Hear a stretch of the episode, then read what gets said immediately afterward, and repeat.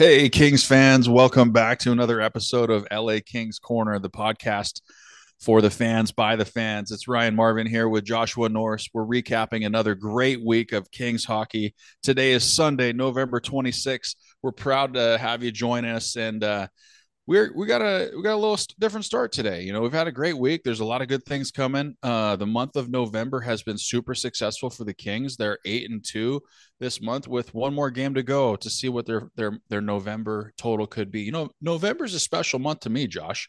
I don't know if you've been noticing that I've been growing this unique facial feature on my face. For those of you on YouTube that can can see uh, or rumble. Uh, you know movember is something that i've celebrated for the last little while and we've had some hockey news in the western conference from a contender that we'll face on saturday one of their top defenseman is going to be out of the lineup for um, some personal reasons. Josh you know this is something that that hits home for both you and i.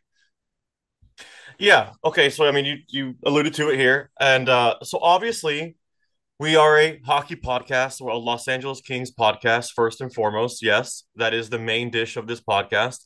However, when matters like this come up, this will always open the show because it's there's more important things to life than just a stupid game right so when things yes we are a hockey podcast that's why we wanted to do this we want to do a hockey podcast because that's what we love but we also are fully aware that it is just a game and people matter more than just a game. So anyway, you, we, Samuel Girard, 25 year old kid. We talked about this on the show previously, Marv, where we were wondering if teams have a a psychiatrist or a counselor or a therapist that goes on the road with them or whatever. And we kind of touched on this certain topic. But anyway, Samuel Girard is taking a leave of absence from the Colorado Avalanche for a while. And uh, I have the quote here, and I just figured I'd read it. This is Girard. I don't know if it was Instagram or Facebook or whatever, some social. He posted this on his account. Girard says, I have made a proactive decision to take care of my mental health and will be entering treatment for severe anxiety and depression that has gone untreated for too long and led to alcohol abuse.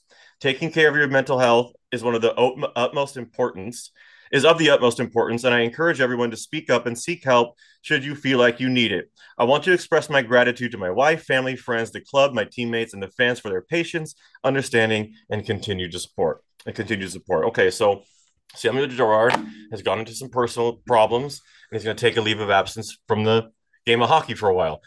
And I want to commend him for this. Somewhere along the line, he was aware that his mental state is way more important than a game of hockey. It's more important than a paycheck. So I want to put him over for that. I will say this. Uh, you know what? We talked about this before too, Marv. Any decision that you make that is the best for yourself, that you might think is the best decision that you could make for yourself, you don't have to explain yourself to anybody.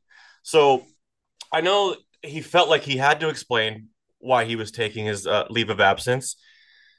But then what happens is, you know, they, so it might feel good when you get that influx of comments and replies that say, you know, oh, get well soon, Sammy. Uh, you know, wish you all the best. Uh, take care of yourself, and uh, and everybody feels good about themselves because for a moment they get to think that they care about another person, right? And eventually, that feeling that Sammy gets from all that love and support is going to fade. And you know, it's just it, it's all a work, man. As, as, far as the replies and the comments, they, they get to think that they care about somebody. Look, do I care about Samuel Girard? I don't know Samuel Girard from Adam. Do I hope that he gets well? Yes, of course, but I don't like know him like that. And I'm not this isn't the main topic of the discussion that I was trying to get at, but just saying you don't need to explain yourself. And now you've opened the door up for people to when you come back, oh, that's the Samuel Girard who had alcohol problems. That you give open the door for judgment. Now you may not you can somebody can say that they don't care about the judgment, and that's fine, but it still opens the door. You don't have to explain yourself when it comes to something like this. Now, here's what I will say about this.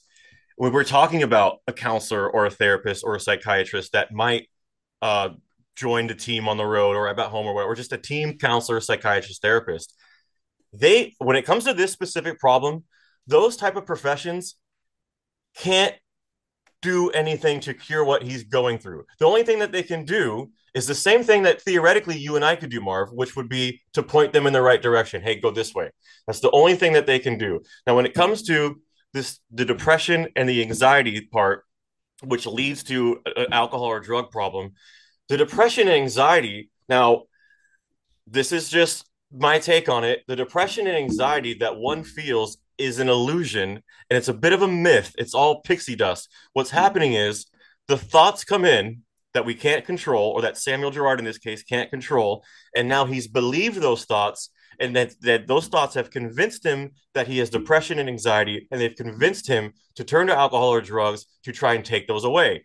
Now, alcohol and drugs are very effective at that. That's what they do. That's the, that's the that's the primary purpose that people use them to uh, alleviate themselves of the thoughts which they cannot control.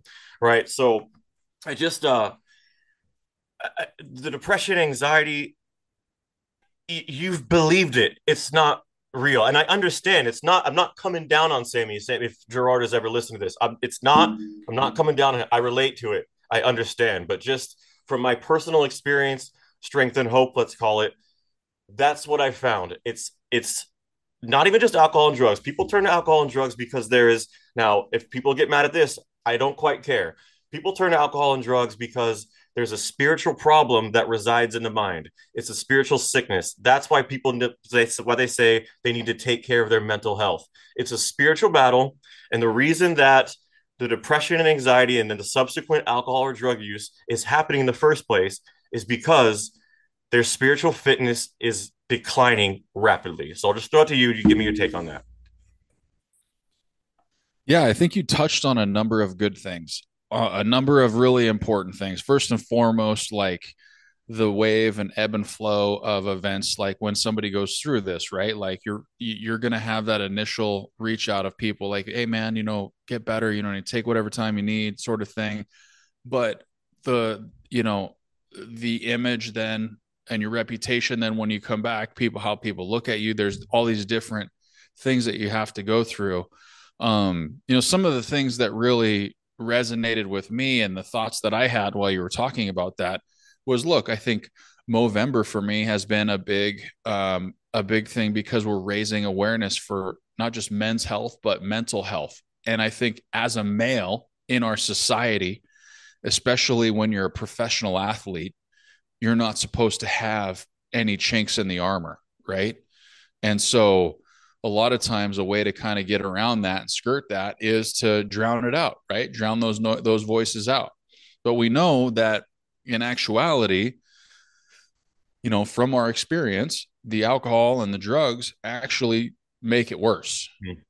And you know, the other thing too that I I think is something to be thought of, uh, and something that we're very fortunate for uh, LA Kings players and I've struggled when I get it, you know, when I've moved to the northern states to to play junior hockey or college hockey or whatever, like it took me forever to sit back and realize like you know, the seasonal affective disorder is something that's real. It does impact people. I grew up in California, obviously played hockey there, never had an issue, right? Because you're in the sunshine all the time. Because you wake up tomorrow, it's going to be 75 degrees, even if you have a rainstorm, right? But when you get up here where we're at, you know, in in the north northern United States, well, guess what?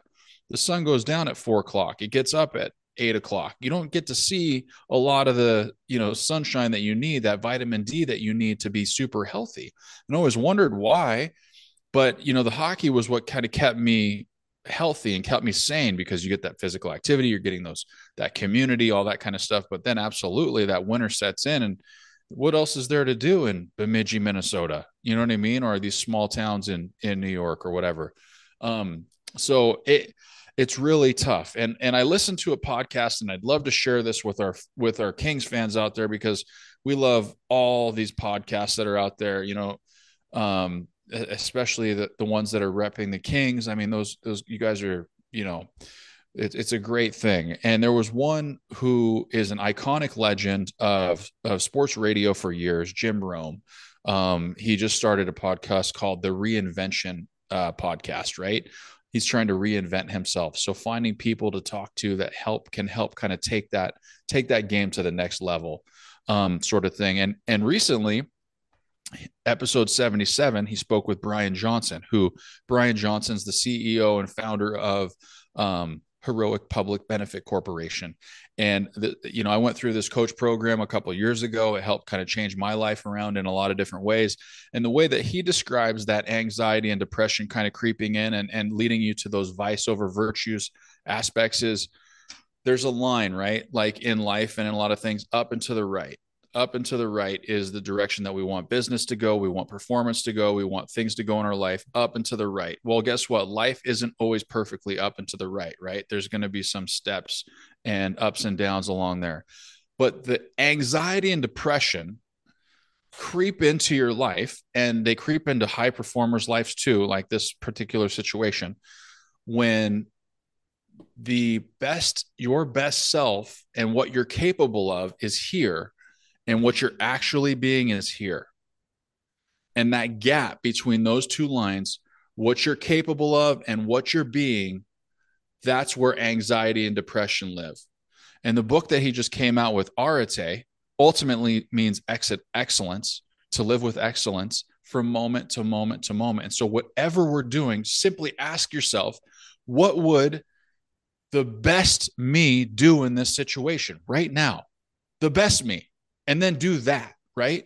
Because if we limit ourselves in any given moment from what we're capable of to what we're actually doing, that's when those negative things creep into our life.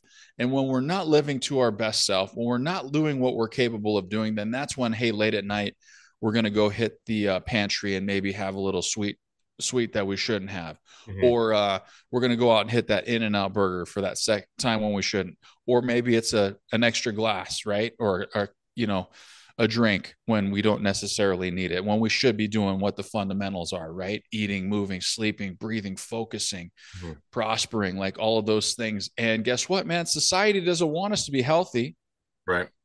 because we're harder to control. Yeah. You know what i mean? So you know we're obviously a long way from LA Kings success this week, but you know there's a lot of things that also that come into this too. Anybody who's an la who's an la king fan if your kids playing hockey you need to be aware of this. If they move away to play junior hockey somewhere where it's a little bit colder a little bit darker make sure you're checking in on them you know what i mean? Make sure they're getting the proper things that they need. Um, even in uh, even in socal you know what i mean? The winters are harder. They're a little bit darker you know what I mean? Make sure you're checking in with yourself. Make sure you're doing the right things. You know what I mean? Like, and I think the ultimate thing, like when I sport this mustache, my wife doesn't necessarily like it. I think it looks cool, maybe like a little Ted Lasso esque, but, um, but at the end of the day, you know, let's raise awareness for men's health because hey, masculinity is not dead, dude. Masculinity is is important. We need more t- more masculine men but obviously, being masculine mean, means being willing to stand up and realize that you're not being what you're capable of being. So you need to take a step to make sure that you are. Sure, sure. There's a lot in that, and that's all good stuff, Marv. Uh, just to touch on what you said there at the end about raising awareness. Raising awareness is great, and it's uh, it's something that should be done. Um, however, in the end, raising awareness just it raises awareness. Whatever whatever uh, utility that is, that's all that's all well and good at the end of the day, uh, it's our path to walk. It's each owns individual path to walk. There's nobody else out here but you. And When you, when we, I lay my head to rest at night, it's only me and whatever it is that I believe.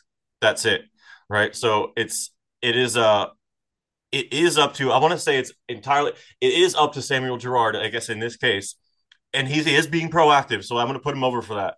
Uh, but it is his path to walk. And it's not going to be the replies or the comments that get him through that might make him feel good temporarily. This is all his path. Now, on the uh, the weather thing uh, or the environment thing is actually, well, it, it's a good point actually. And I, for whatever reason, for the longest time, I sort of I sort of buried it and thought it was a myth.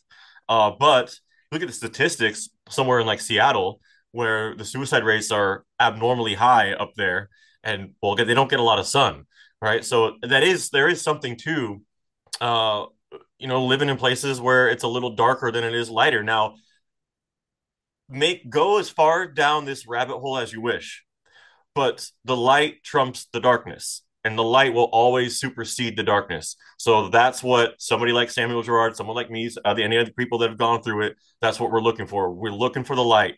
That's all we're looking for. So, um, I forget. Uh, there was something else you threw in there that I wanted to touch on, but it's eluding me right now. But I think that I think that um, just I'm going to want to reiterate the one point is that yes, we love the Los Angeles Kings, and yes, we love hockey. But and when I make the point about you know I don't know Samuel Girard from Adam, you know it's not that I I could care less about what happens to him. I'm I'm just saying that um, it, it's it's it's it's it's our own path to walk. You know, it, everyone's their own individual. So uh, I do hope wish Sammy the best, and uh, I hope he gets on the ice soon. And it's interesting. Oh, here's the one thing I wanted to say when you're talking. That was all good stuff about the Romy podcast and the linear, you know, going um, that that line to the right.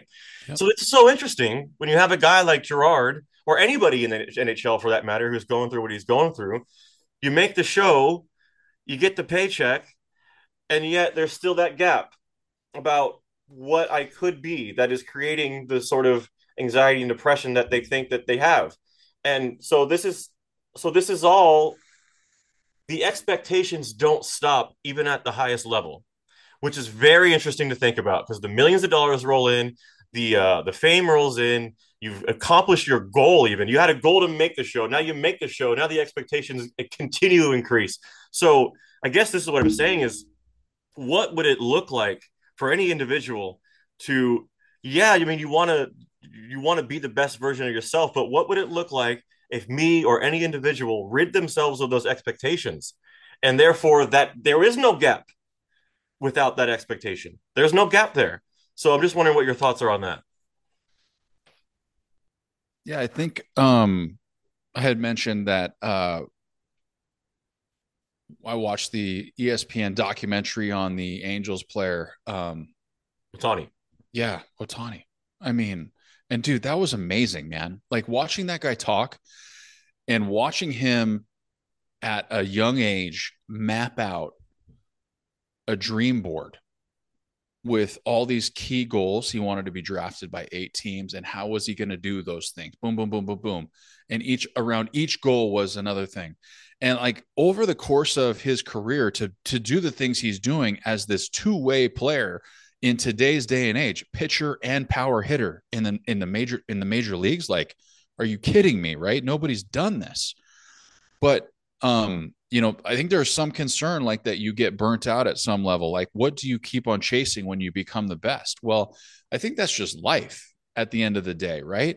And when what we're trying to do when we're becoming our best, and obviously we're going to have step backs, you're going to take two step forward, two step back, and sometimes three steps back, and you're going to have to crawl for a little while before you can get back to where you were.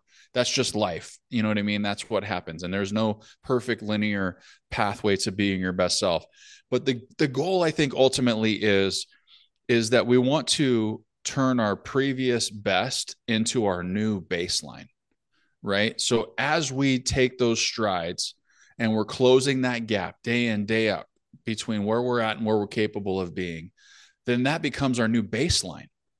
And then the next level of what you're capable, because ultimately human performance and human ability is capped strictly by yourself in a lot of ways. Yeah. We, we, we cap it on ourselves, right? So as you improve and you raise that baseline, now you're you're seeing, oh, dude, that okay, now I'm here. Wow, there's more up there. You know what I mean? There's another level. And then when you create that base as your baseline, oh my gosh, there's another level. What we're capable of is is, is it's amazing, man. There's there's so many things on this world that just it, it blows my mind. But the power of focus is one thing that I think is gone away because it's a distracted society, right? Everybody's getting pinged and notified and dinged on their social media, and it's distracting us from what we're capable of doing. So, um, I don't know if I answered your question, but I did want to touch on the light over the dark. And I wanted to ask you a question.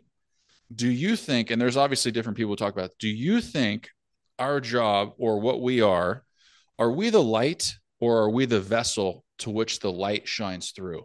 And our job is to just stay plugged in? Great question.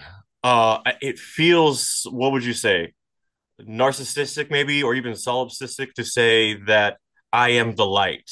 I would never say that I am the light. I would say there is a light, and that's what we're looking for. And that light is what transcends the darkness.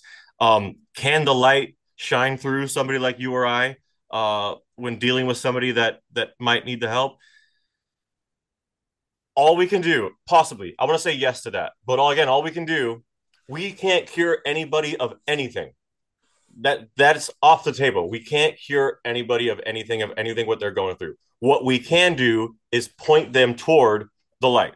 That's all we can do. That's all any the the psychiatrist, the therapist, the counselors, that's all they can do. They might maybe they can find a more effective way to do that. Maybe that I mean that actually should be the primary goal of engaging in one of those professions.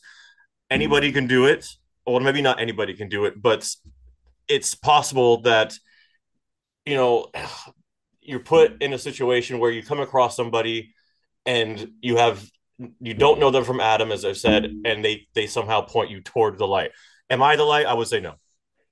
Yeah, and I think our job is to just like, uh, and this is a question I can't remember who who who had this quote. Like, I think they're, you know, I think they were saying or suggesting that we're the vessel. You know, we're like a light bulb, right? We've got to try to find a way to stay you know turned into that socket so that the light can shine out right and when we get disconnected like maybe sammy girard did right where he's disconnected from his soul and the soul isn't shining through because of these other things these outside extrinsic things that are coming in and causing him this anxiety depression and alcoholism um, he's got to find a way to get himself plugged back in right sure last last point we are our own world everything is within right? All these, uh, the outside world is not anything that we have to be concerned about. It's all within. We kind of we create our own world with the thoughts that we listen to, the thoughts that we believe, and whatever it is that we believe internally will manifest itself externally. So yes, you're totally right. I think I mean that I want to say this is speculation, but I think you hit the nail on the head. It's that well, people you know that are going through what Sammy's going through have become disconnected. And that's that's the way out. That's the pathway out. Reconnected, seek the light. Yeah, I love it, dude. I love it. It's such a great thing. It's a it's an important time of year. And uh and you know, I think how lucky we are to uh to be talking about this right now and and to um and to be talking about LA Kings hockey, there's there's one thing that's for sure. It's it's there's a lot to be grateful for. It's been Thanksgiving week. One thing I tell you what uh, is my favorite thing is when we go into Anaheim and we take out the take the W. Yeah, um, no, not much better than that on the day after Thanksgiving on on Black Friday. The uh, LA Kings going to Anaheim and put one to the Ducks. Um, but let's jump back to the 20th, right before Thanksgiving. Uh, Phoenix, we went over to Phoenix and uh, Kings Kings took it to them pretty good, four to one. Um, I'm trying to think back to that games. It seems like it was so long ago, but right. Pheonix Copley, Pheonix Copley played fantastic, man. He needed that so bad. Um, was there anything that stood out to you, just kind of reflecting on on that game in particular? Um, the first period was real lackluster actually, and I thought we were fortunate to get out of that first period up to nil. What what happened was two of our players made great plays with uh, Trevor Moore shorthanded, I believe it was. Just oh, that was so pretty. Goes up that offensive bag that Trevor has. Again, pause is just. I want two say it's elite. I've mentioned this on the show before, but Trevor is just. And then we'll get to his goal he scored against Montreal. Um, but then the Byfield goal really kind of rivals the uh, the tic tac Dubois goal, I think. That was just such a sick play by Byfield, and we were able to get up 2 0. But we did play a lackluster period. I think we gave up, uh, what, three or four breakaways. They hit a pipe, I think, maybe even two. Yeah. Uh, yeah. Then the, the, second period, again, it is, it does feel like ages ago.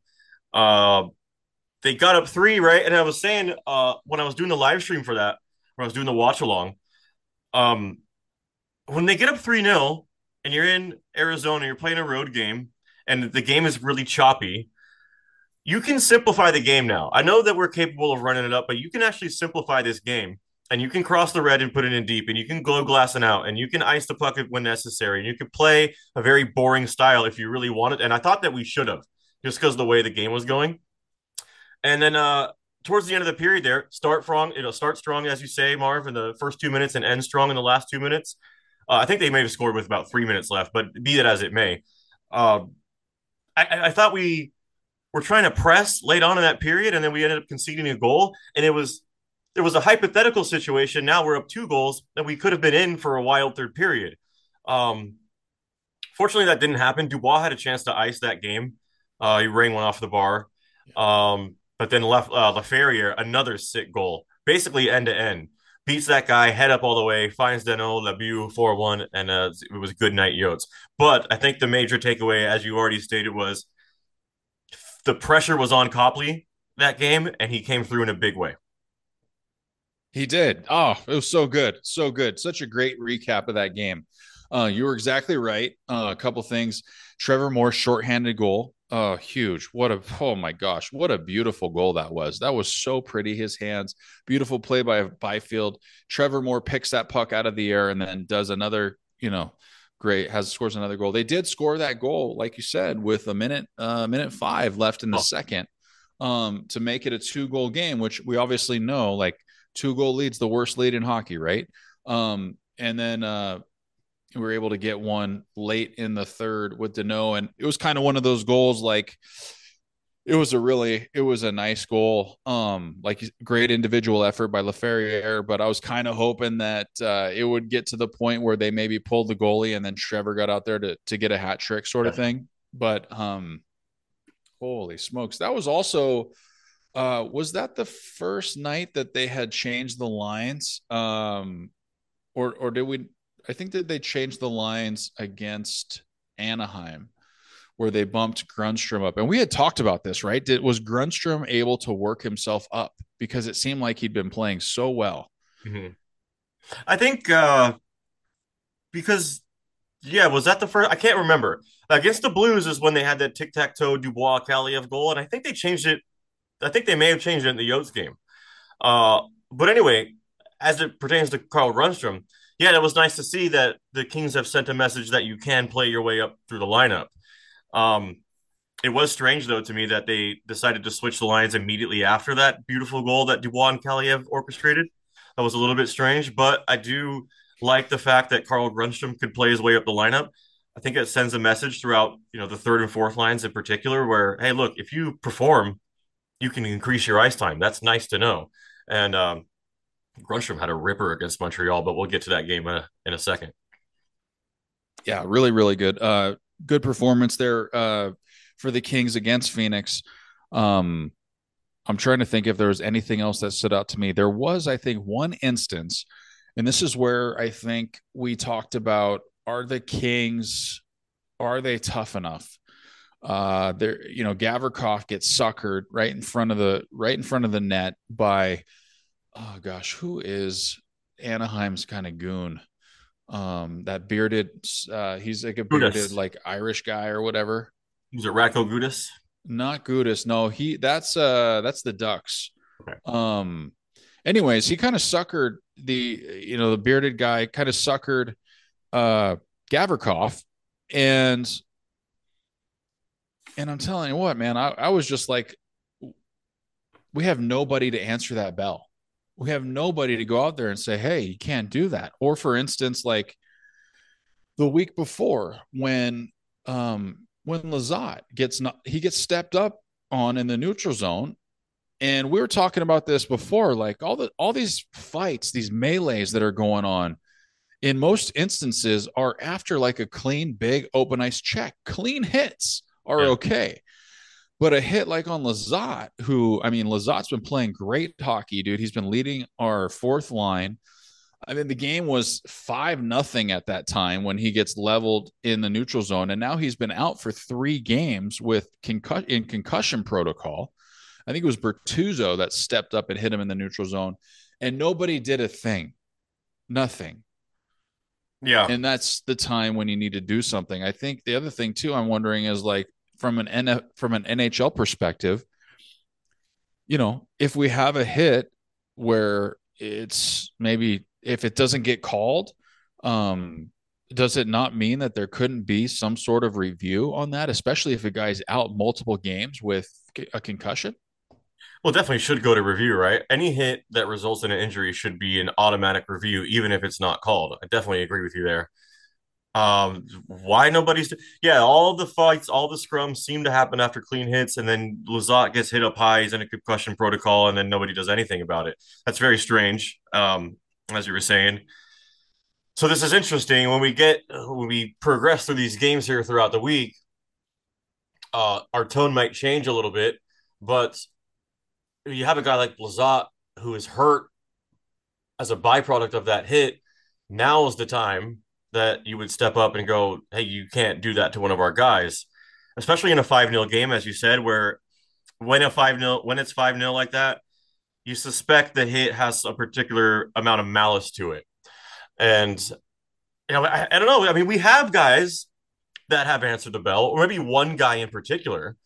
But uh, I don't know. Maybe he didn't get his opportunity, or I, I have no idea. I have no idea why uh, no one stepped in on that on the hit on Lizotte. I'm not sure. Um, anyhow, Zoom screen sharing is kind of a shit show. But anyway, did you get anything out of that clip? Yes, I did. It was uh you know, Louis Louis was getting Louis was getting pressured on the wall. He had to get the puck out. He saw Lizotte, didn't have didn't have a chance to see Bortuzzo within, you know, within a, a stick length, really stepping up on on Lizotte. Lizotte got nailed, dude. That was a it's exactly what, you know, back in the day, you know, it's a buddy pass, a sucker pass, whatever you want to call it. Like you just don't give those guys, mostly from a defensive standpoint, you don't give those guys passes up the middle like that. Um, you're going to get their head taken off, and that's what happened to Lizotte. You know, he was overextended; it was a little bit out of his range. And I mean, in all honesty, you know, Bortuzzo, he took liberties at a guy who was maybe a little bit in a defensive defenseless position, right? Because it was kind of a sucker pass and I don't even know if he was able to get a touch on that puck. So to me, like that's a situation where, hey, dude, like you need to be responsible for what position you're putting yourself into as a player, right? No matter what you do. So Lizotte's responsible for that. But Bortuzzo's all he's got a, you know, he's got a responsibility too to uh to be conscientious of of a hit that's going to take a guy's head off um, so I'm a little bit pissed off that nobody did anything about that, especially since he went back down the hall and didn't come back. Yeah, right. And Nick on the broadcast was saying it, was possible it was a little bit late.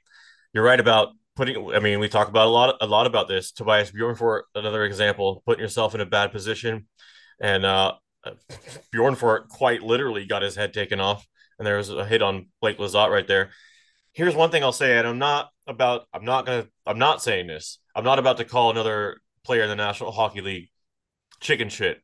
But it's real easy to step up and level a guy like Blake Lizotte as opposed to leveling a guy like uh Dubois, a big body, or a Kaliyev, or somebody who you know you might take some brunt of that too. It's real, real easy to line up Blake Lizotte and run him over.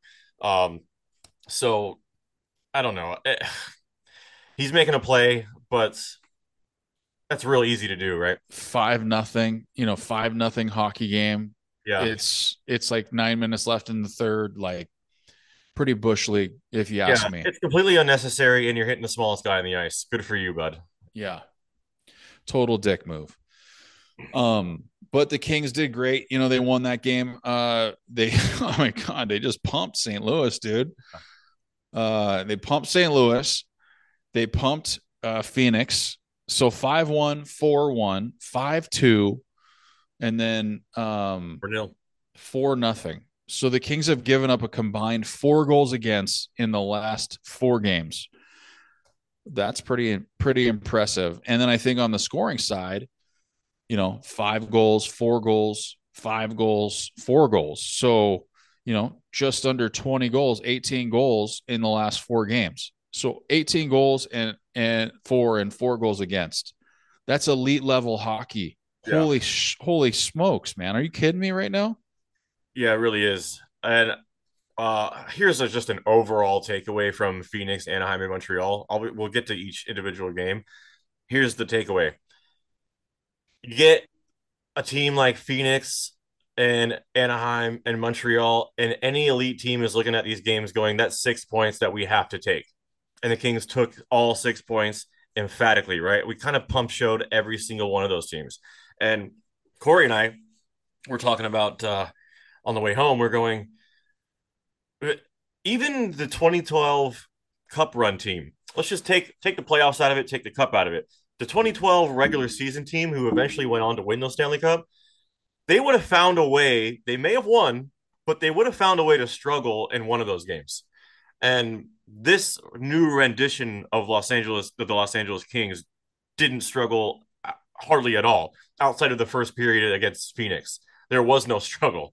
It was just a uh, we're not just beating teams, we're really lighting these teams up. Uh, so that's uh, I can't remember a, a Los Angeles Kings hockey team that's that's been like this it's so fun to watch, man. It's so fun. Like when we have a delay between games between Saturday and Wednesday, I'm like, oh my gosh, I want to watch them play again. You know what I mean? Yeah. It's so fun to watch right now. How much fun was it to be at that game on Saturday? You know, original six team Montreal Canadiens. Obviously, there's a lot of history there. The last, you know, the first time the Kings made it to the Stanley Cup finals in 92 93 the old uh the old Habs beat the Kings with Gretzky and against Waugh and they they may have stole that one with the Marty McSorley illegal curve and amongst other things. But um, how how great was it to be there? And was there anything to you that really stood out? I mean, obviously we're super blessed to be right there on on the ice. Um, what was that like this weekend? Well, well, first of all, the the one o'clock game is epic. Give me all the day games you can give me, right? So, but being in the building, and yeah, as you said, Montreal's coming to town. Here's a quick digression from that with the uh, winning the two Stanley Cups has really alleviated all the the past painful memories, and with Montreal in particular, as yeah. you're saying, yeah, hey Jordan, right? Oh. I used to look back in that, and I would feel like some sort of emotion about it. And now I look back at that, and it makes me laugh, right? Because we have two cups, so the two cups have really wiped the slate clean of all those, all the painful memories of the past. But anyhow, so yeah, Montreal original six team comes in. I always love going to those games uh, whether it's Toronto or Chicago or whoever it is, Boston, because even though there's even though there's times, particularly in the past, where if an original six team comes into the building, we it might seem like we're outnumbered fan wise because all the Toronto fans would come down. I know there's so much blue in the crowd, right? But the atmosphere is electric. Now, this particular game, I mean, there was a packed barn on a Saturday at one o'clock. A sellout crowd, so that was nice to see.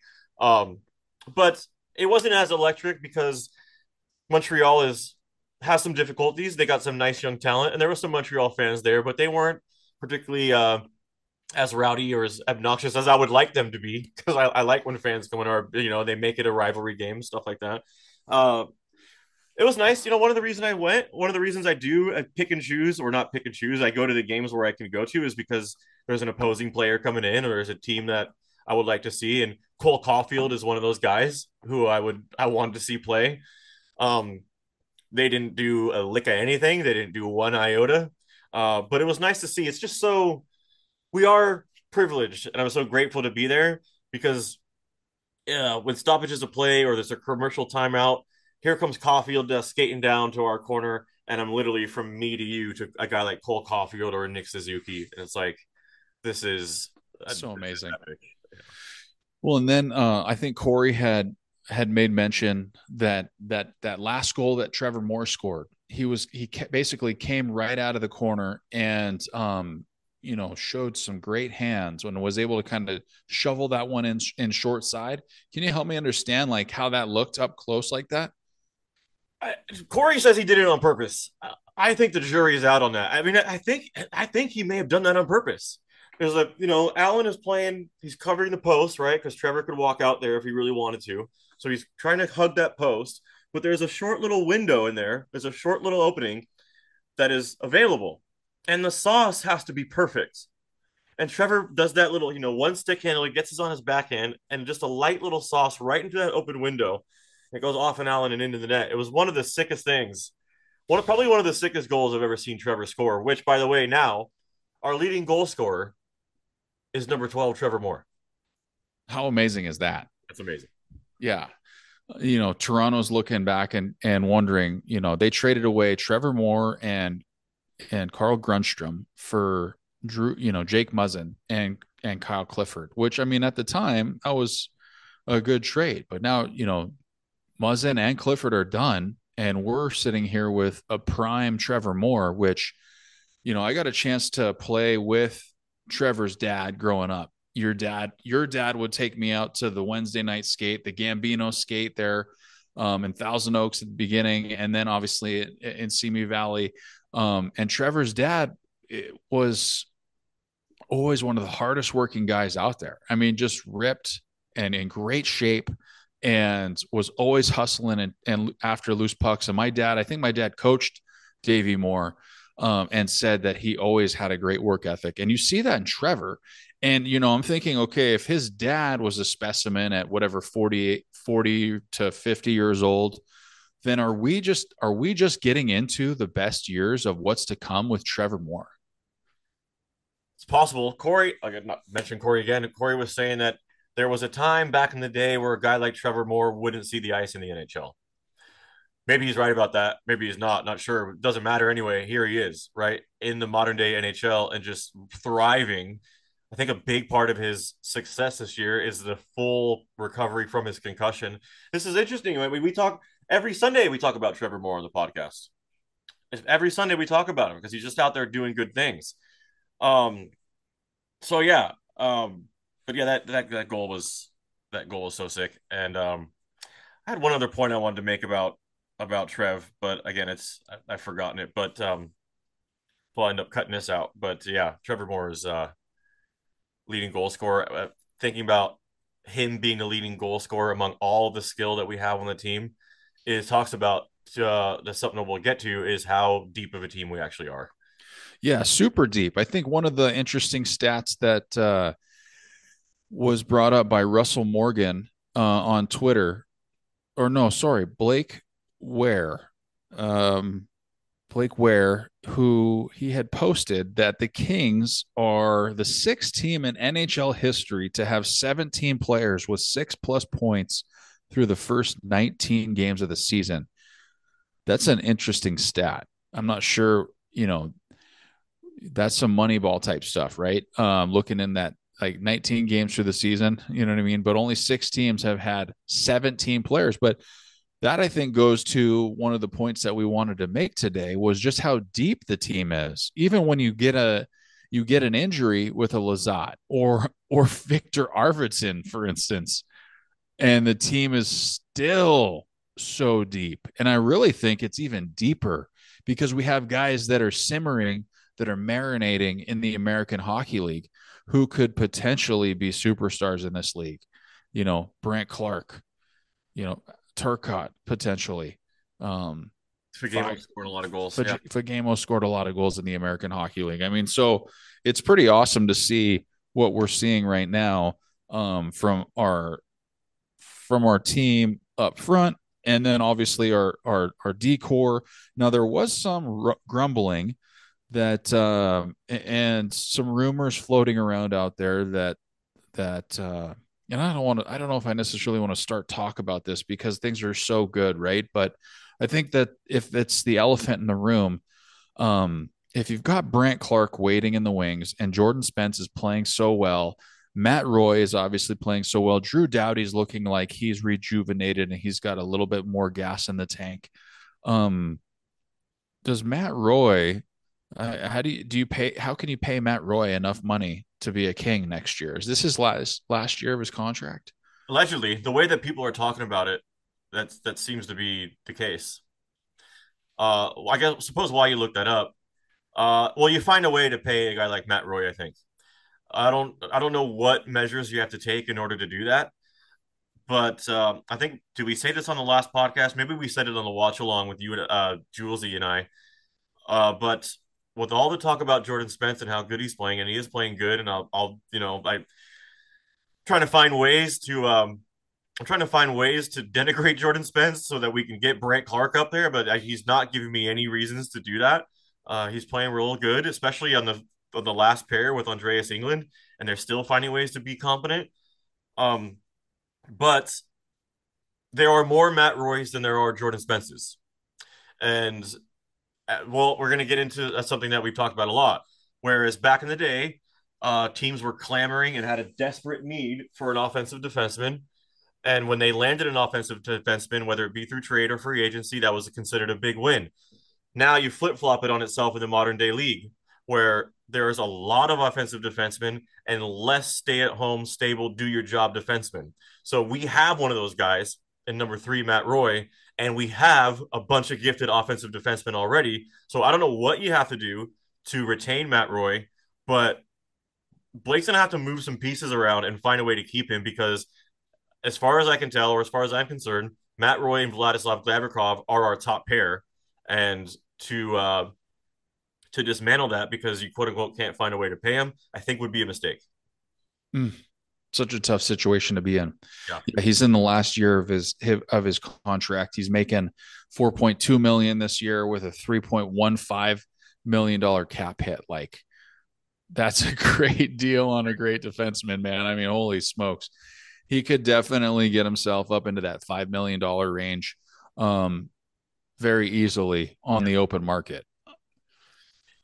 Um, interesting. The Kings got up against the Ducks. They got up pretty handedly. Uh, took a four nothing lead in the second period. The uh, Ducks called a timeout, and uh, their coach must have said something because it got a little chippy after that. Did you notice that about that game?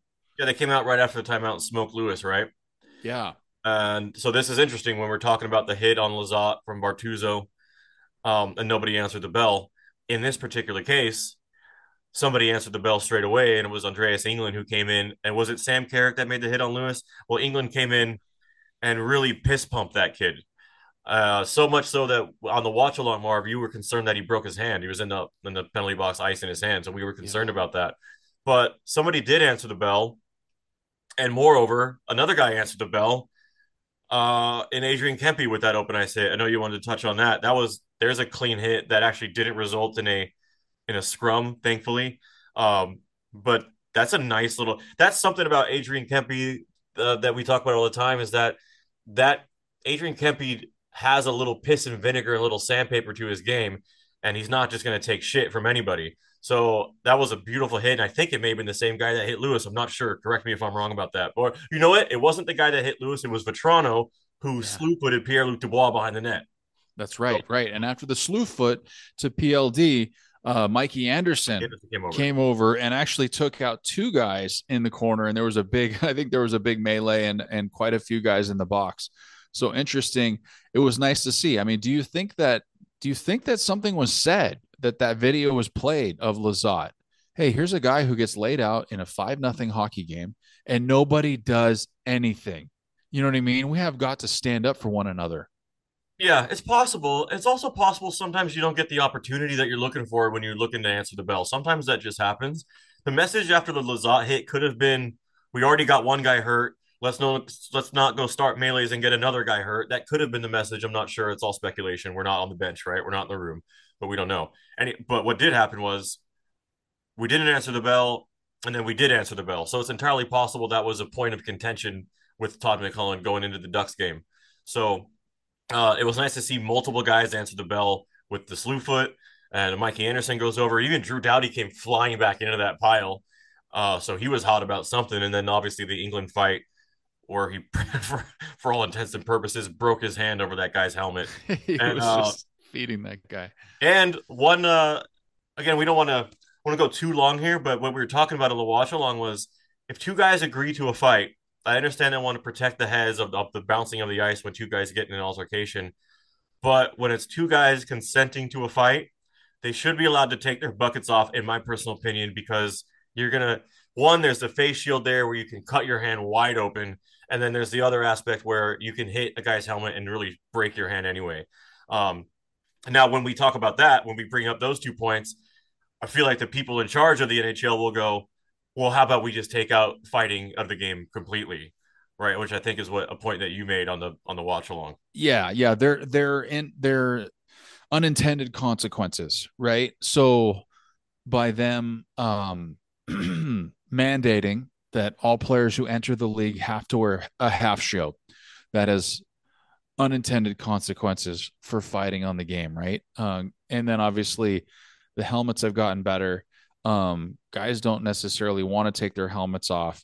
But you know what? I mean, it's, you know, these guys are fighting on their skates. It's a lot of times when you see or when you saw players that would fall and hit their head. It was the guys who were who were amateurs that didn't fight all the time, that really didn't know what they were doing. They were going out there to try to make a name for themselves or do something to, you know, earn a spot. When you watch those classics those those Rock'em Sock'em hockey videos with Don Cherry, when you got Bob Probert and Ty Domi going toe to toe, or a three and a half minute scrap between Marty McSorley and Bob Probert. I mean, those were the days when those guys were well respected. The game, you know, players were respected because they knew if you did something stupid, you had to answer. You had to answer for it. Mm-hmm. Okay, you weren't just going to get to skate around like a uh, a lunatic out on the ice. You know what I mean? And and running everybody. Um, obviously you know there's a definite place for for for policing of the game by the players. I firmly believe that. The the officials and and the league you know at at every level eh, they're going to try to police it as best they possibly can but it's also a mutual level of respect that has to be had. Hey we're going to put our best foot forward. You're going to put your best foot forward within the confines of the game. We're not trying to you know what i mean? We're not trying to end anybody's career here. Like we want to see a good product on the ice. The hard part is is that when you take a roster spot like Toronto did with Reaves, who you know he may be a good hockey player, uh, he's he's definitely filling a need for them, which is to make sure that everybody knows that nobody's going to touch Matthews and Marner and Tavares and you know what I mean. All these guys, nobody's going to touch those guys. Um, but that also takes one roster spot away from somebody who can play the game maybe at a little bit higher level. Yeah, for sure. Um, and then there's also the element that whilst Toronto has a guy like Ryan Reaves, and let's say hypothetically something does happen to a Marner or a Matthews or a Nylander, uh, the, the, the odds that people are going to put a player out there while Reaves is on the ice uh, is kind of negligible, I think. Yeah. Uh, so like if we're, I mean, if you want to put, I think we mentioned this on the podcast before where if you want to put Reaves out there against a Leon Draisaitl and, and Connor McDavid, go for it. Please do it. You know, because Brian Reaves can can get in on the forecheck every now and then, but his numbers aren't great. The analytics on him aren't great. So that is a bit of a catch 22. I do like the at the end of the day, I do like the presence of a guy like Reaves, but uh, when he's on the ice, or not even just Revo, but a guy like him they tend to be liabilities out there, especially in this day and age. So it's a bit of a catch twenty two. Like, what do you do with uh with wanting that presence, wanting to make sure that you protect your superstars, but also you don't want to throw anybody over the boards that can't play in the league, really. Yeah, for sure, for sure. Um, big game this week against Washington. I think I'm not sure where the Capitals stand in the overhaul standings, but I think uh, anybody who gets a chance to go and be in LA corner, or any of the Kings fans that are going to be in attendance or watching that game, um, we're witnessing history. Alex Ovechkin's getting closer and closer to Wayne Gretzky's goal goal record, which I mean, in all honesty, it's hard to fathom in today's day and age in the game of hockey that we see today as tightly contested and as tightly defended as we've seen it the goal, you know, goaltenders pads have gotten better, videos gotten better, team team defense has gotten better, and this guy still finds a way to put the puck in the net at a world class level, at a Hall of Fame level. And Alexander Ovechkin will be in the building on Wednesday. It would be great to see. Obviously, Grandma will be uh, watching. Grandma Sue's always has always loved TJ Oshie from our days in Minnesota hockey camps when he first got drafted by the St. Louis Blues when he was coming out of Warroad High School in Warroad, Minnesota. Um, and TJ Oshie will be in the building as well. But obviously, it's going to be a big game for the Kings. I think uh, it's their last game in November. And like I said, they were 8 0 2. It'd be nice to see them finish with 9 0 2 in the month of November to celebrate our mustaches, men's health, mental health, wellness, and, and uh, all those good things. Um, Josh, can you tell people where to find us, where to join us? Yeah, absolutely. Okay. So, uh, Instagram.com slash LA Kings Corner will be a place that will put clips of this episode and all the episodes up on the Instagram. But you can also find the actual podcast in the bio of the Instagram. That's instagram.com slash LA Kings Corner. Twitter.com slash LA Kings Corner is also where you can find the podcast in that bio. But there's a lot of new things we're doing on our Twitter account. Twitter.com slash LA Kings Corner is where you can find the watch alongs, which I'm going to, you know, I got the time, so I'm going to do them. And whoever else joins, joins. But twitter.com slash LA Kings Corner for just any uh, spur of the moment takes, but all the watch alongs will be on Twitter. Twitter.com slash LA Kings Corner. Rumble.com slash LA Kings Corner is also where we put the watch alongs. And I think I'll put the uh, eventually I'll put the video episodes of these podcasts on Rumble as opposed to YouTube. But that's rumble.com slash LA Kings Corner. Um, if you want, again, all of these avenues, all the Twitter, Instagram, Rumble, whatever, uh, you can reply you can comment you can send us the direct message you can send us a private message. Any comments or questions that you want read on the air you can do that with any of these avenues and we'll be we're more than happy to do it. One of the reasons we do the watch alongs is because we want to interact with the fans right? So all the interactions that we can get we'd love to chop it up with y'all and watch some games and answer your questions or your comments. Uh, so another avenue you can do that la kings corner at gmail.com that's totally fine. You can email the show. And the last link or the last uh, place you can find us is this is the only link that's different. Now, if you want to, this is another way to get your questions and comments on the air. But if you like what we're doing here with LA Kings Corner, you want to even donate to the show, give a small amount, you can do so by going to buymeacoffee.com slash LAK Corner. That's buymeacoffee.com slash LAK Corner. That's awesome. That's awesome, Josh. And I really enjoyed uh, listening to the last episode on either Apple Podcast or I believe was it on Spotify as Spotify, well? Yes, yes, yes. I forgot to mention that. It, if you search LA Kings Corner on Apple Podcasts or Spotify, it will come up. And moreover, uh, it's actually on anywhere you can find your podcast or you listen to your podcast, Samsung, Amazon, whatever. But Apple and Spotify are the ones that we're going to end up being promoting the most. Nice. Awesome. Well, thanks for joining us, folks. Uh, let's go Kings. And Josh, great great chopping it up with you today. It was really fun. We talked a lot about uh, a lot of different things and you know, um, hopefully had a positive impact there and in, in a Kings King fan life out there. So so uh, we'll talk to you next time. All right, baby. Go Kings, go.